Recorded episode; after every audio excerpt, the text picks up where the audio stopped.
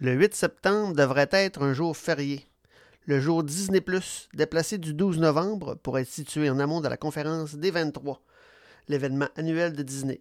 Le jour Disney Plus, c'est un paquet de nouveautés et de spéciaux que j'ai déjà regardés pour la plupart. Je suis Marc Alexander et vous écoutez la liste d'écoute spéciale Disney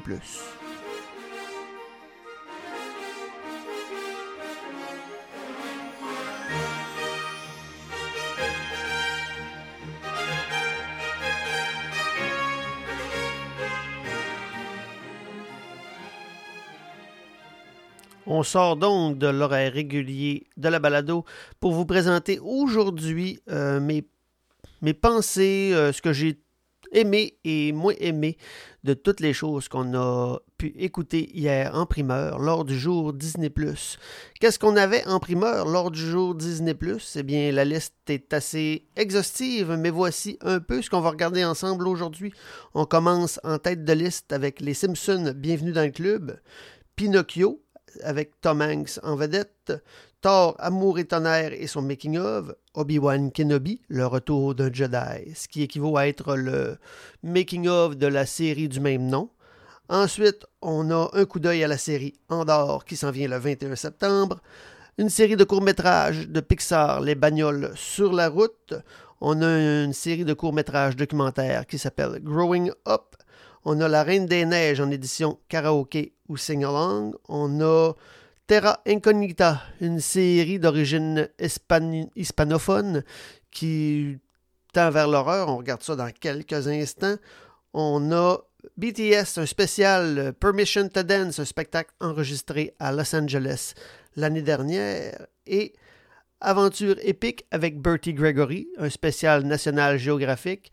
Euh, Bertie de Gregory, je croyais que c'était une dame. Je trouvais ça intéressant aussi également que National Geographic euh, ait une femme en vedette comme exploratrice principale. Mais il apparaît que Bertie Gregory est un dude, un peu déçu de ça. Et bien sûr, on a ce qui arrive normalement jeudi, She-Hulk et Wedding Season. J'ai jeté un œil à tout ça et on regarde ça ensemble tout de suite.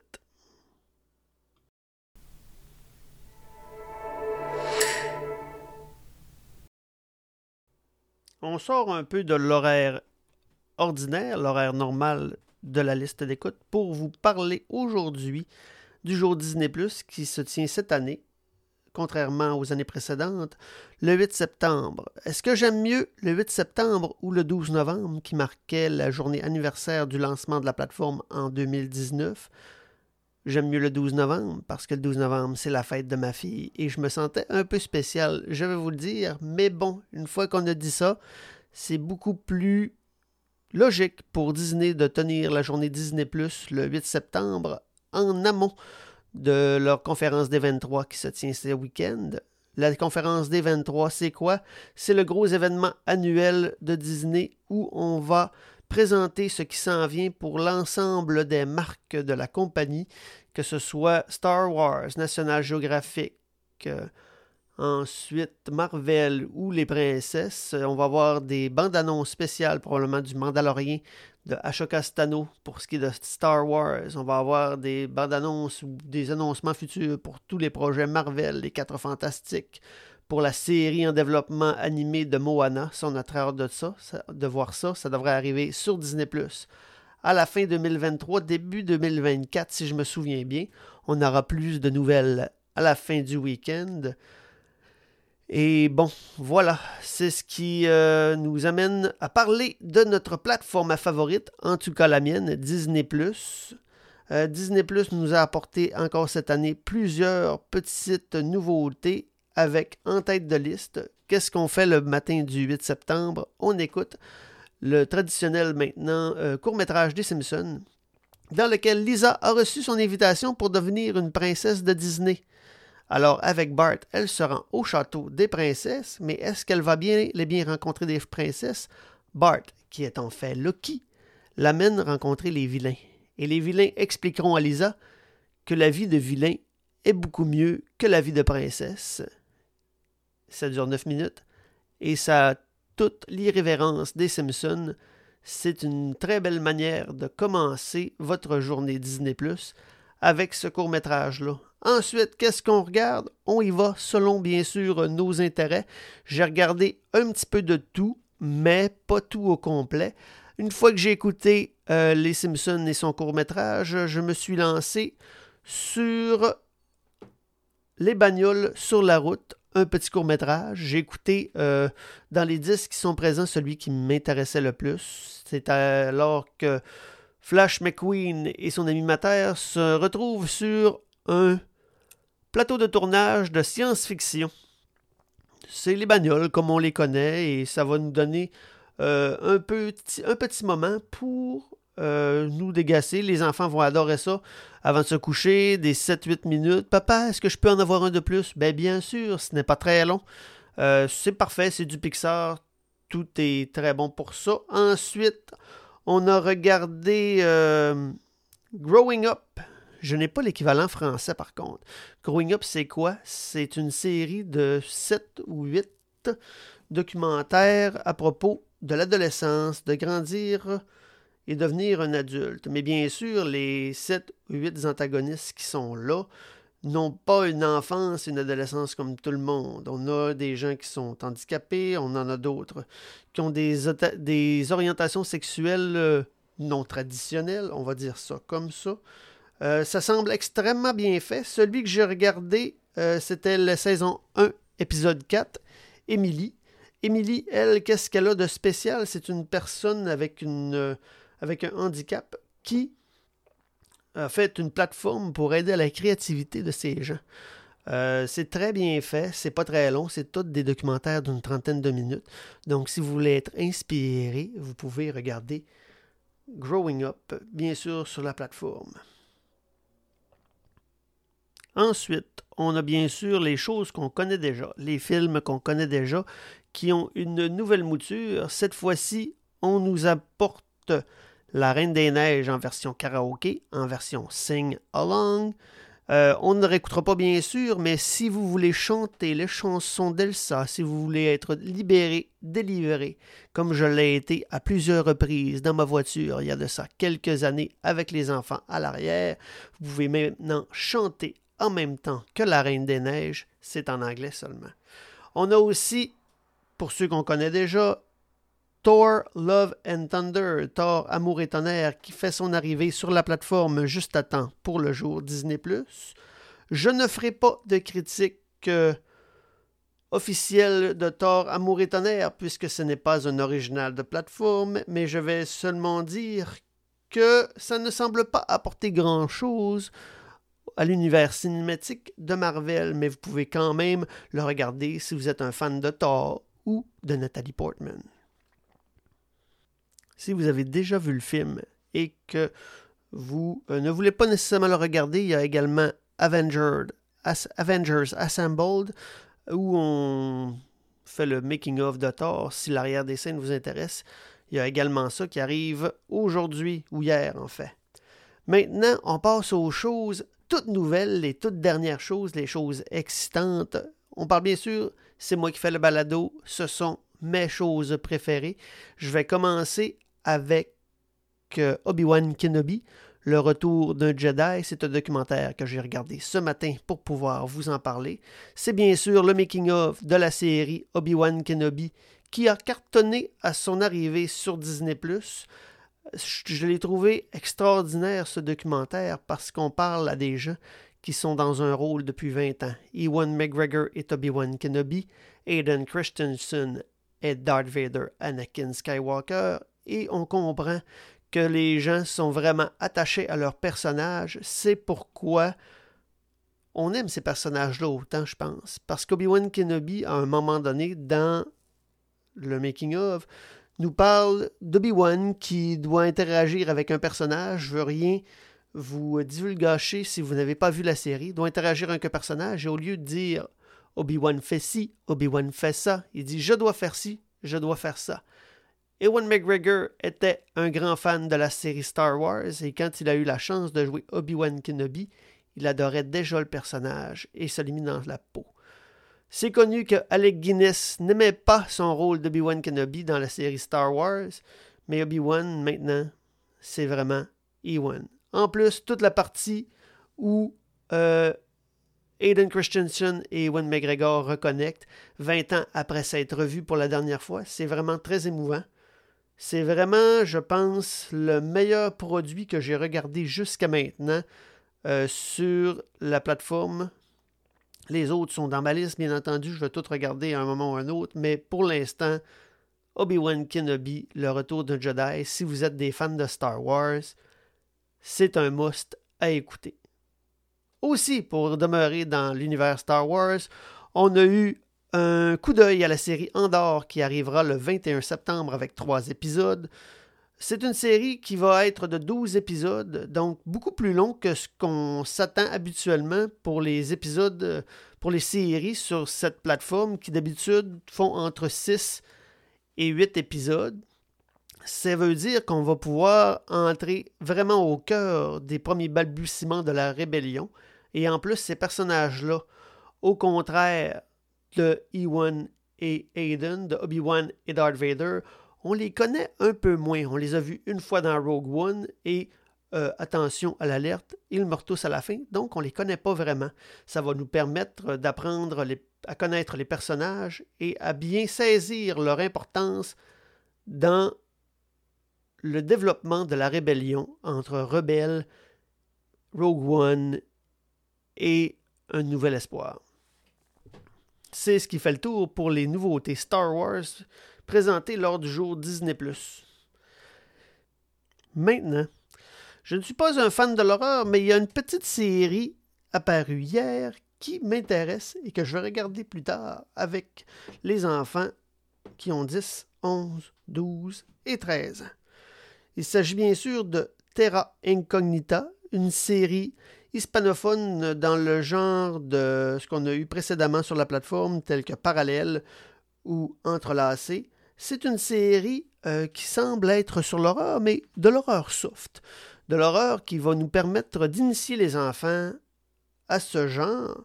J'ai regardé la bande-annonce. C'est l'histoire d'Eric qui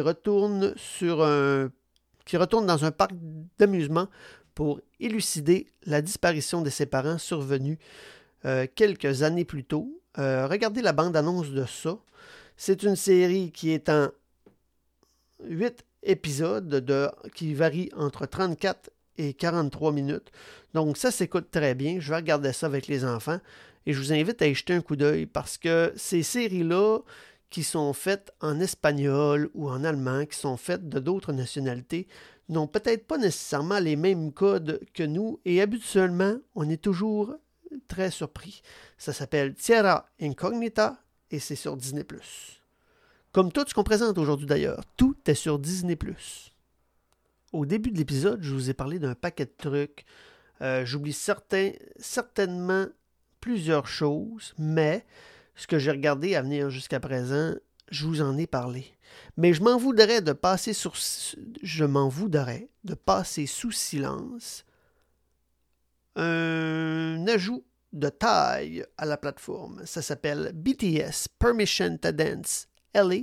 C'est un spectacle fait à Los Angeles il y a un an par le plus gros groupe euh, sur Terre en ce moment, BTS, le groupe sud-coréen. Écoutez, je ne suis pas le public cible du, du boys band. Je comprends pas exactement la vibe, la musique ne m'intéresse pas, mais je vous promets que je vais regarder le show afin d'ouvrir mes horizons et de comprendre. Avec ma fille de 10 ans, bien sûr, c'est quoi la vibe BTS. Donc, c'est le show de 2h12 minutes environ, avec les 8, 9, 10 gars sur scène. Je sais pas, ils ont l'air d'être une armée. Mais BTS Permission to Dance, vous pouvez également regarder ça sur Disney. Encore une fois, je vais arrêter de le dire à un moment donné. Disney, Disney, Disney, c'est la thématique du jour. Et je vais terminer euh, cette balado en vous disant Pinocchio. Pinocchio, donc, c'est la nouvelle mouture, euh, le nouveau, le dernier film dans la lignée des euh, remakes en live action. Bonjour les anglicismes, mais vous avez compris. C'est la dernière dans la lignée des remakes en live action de Disney. Et pourquoi euh, j'ai regardé 30 minutes de ça ce matin pour pouvoir vous en parler en connaissance de cause. J'ai regardé les critiques euh, des sites spécialisés Rotten Tomatoes, la meilleure source, et les critiques n'étaient pas bonnes. Mais pourquoi les critiques ne sont pas bonnes? Je veux dire, la bande-annonce nous a donné un bon goût de tout ça, ça a l'air bien fait. Euh, Tom Hanks en Geppetto, normalement, attire toujours les foules. C'est fait par Robert Zemeckis, qui est un, à ce point-ci de sa carrière un réalisateur légendaire. Mais pourquoi ça ne fonctionne pas? Donc, une demi-heure, 40 minutes d'écoute plus tard, je vais regarder avec les enfants. Je vais regarder avec les enfants parce que les enfants vont avoir plus de plaisir à regarder ça que le film original, que le chef-d'œuvre de Disney, de Walt Disney lui-même, qui a été fait en 1940. Euh, les enfants ont plus de facilité à regarder un film où il y a des technologies modernes qu'un film de 1940 qui va leur sembler un peu boboche. Alors que la réalisation de ce film-là de 1940 est de loin supérieure à celle qu'on a en 2022. Pourquoi? C'est pas que c'est mal fait, c'est très bien fait, mais je pense que le thème abordé dans Pinocchio, du petit pantin de bois un peu crétin, euh, qui fait des mauvais choix, euh, ça fonctionne plus ou moins bien 70 ans plus tard, 70, 80 ans plus tard. Donc, on va l'écouter pour mettre les enfants au parfum du classique, peut-être leur demander, bon, pas leur demander, mais les initier à ça et puis les amener vers la version originale qui euh, semble être meilleure. Mais c'est pas tout à fait un succès. Et le premier symbole qu'on a de cela, c'est que Pinocchio est allé directement sur la plateforme. Si Disney avait cru en son produit, en son produit, il l'aurait produit justement dans les cinémas. Quand un film va directement sur la plateforme, c'est peut-être l'équivalent des directs to DVD ou directs en VHS qu'on avait plus tôt dans notre vie dans les années 90. Mais bon, ça demeure un divertissement intéressant. Ça va être regardé parce que c'est propulsé par la famille Disney et la famille Disney est une machine de marketing extraordinaire. Vous pouvez regarder pour voir les différences, mais c'est assez juste au point. Euh, Tom Hanks n'est pas très bon avec son accent italien, mais je m'égare. Le seul point positif que je vois à ce film jusqu'à présent, c'est la performance de M. Gordon Levitt en tant que Jiminy Cricket. Jiminy Cricket me fait rire mais c'est pas mal le seul point positif à venir jusqu'à présent. Mais on reconnaît, si vous êtes des fanatiques, le 1940, la version originale. Je ne sais pas quoi vous dire d'autre. C'est bon, mais c'est pas bon parce que ça sonne faux parce qu'on est en 2022. C'est ça la vérité pour Pinocchio. Il score à 37% sur euh, Rotten Tomatoes, puis après 40 minutes, moi je peux lui donner un 5, sans plus je vais aller jusqu'au bout, regarder les effets, tout ça, mais. Puis ça me, ça me rend triste de finir là-dessus. Parce que c'est pas une bonne critique. Et j'aime beaucoup Disney, puis je voudrais qu'ils réussissent. Ils n'ont pas besoin de moi pour réussir, ils vont réussir quand même. Mais bon, Pinocchio, bon divertissement à regarder avec les enfants pour euh, les mettre au parfum de ce qui existe. Mais si vous êtes euh, comme moi un fan fini, que vous avez vu le Pinocchio des années 40 des quarantaines de fois alors que vous étiez plus jeune, peut-être que vous ne retrouverez pas votre compte avec cette édition 2022 de Pinocchio. Nous sommes au bout. Voici ce que j'ai regardé. Voici ce dont j'avais envie de vous parler à propos des nouvelles euh, sorties sur la plateforme du géant américain Disney. Euh, il y a des choses que j'ai pas vues, il y a des choses qui apparaissent pas dans mon algorithme. Mais voilà, c'était tout pour notre épisode spécial. Et je voudrais prendre quelques petites secondes pour vous dire de nous suivre sur Facebook. Euh, et vous pouvez retrouver cette balado, bien sûr, sur toutes vos plateformes. Ça s'appelle La liste d'écoute. C'était notre spécial Disney. Je vous dis à bientôt.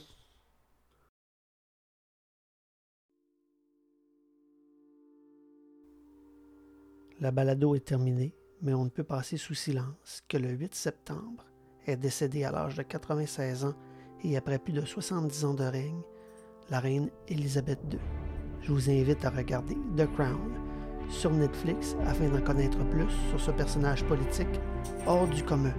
Votre Majesté, reposez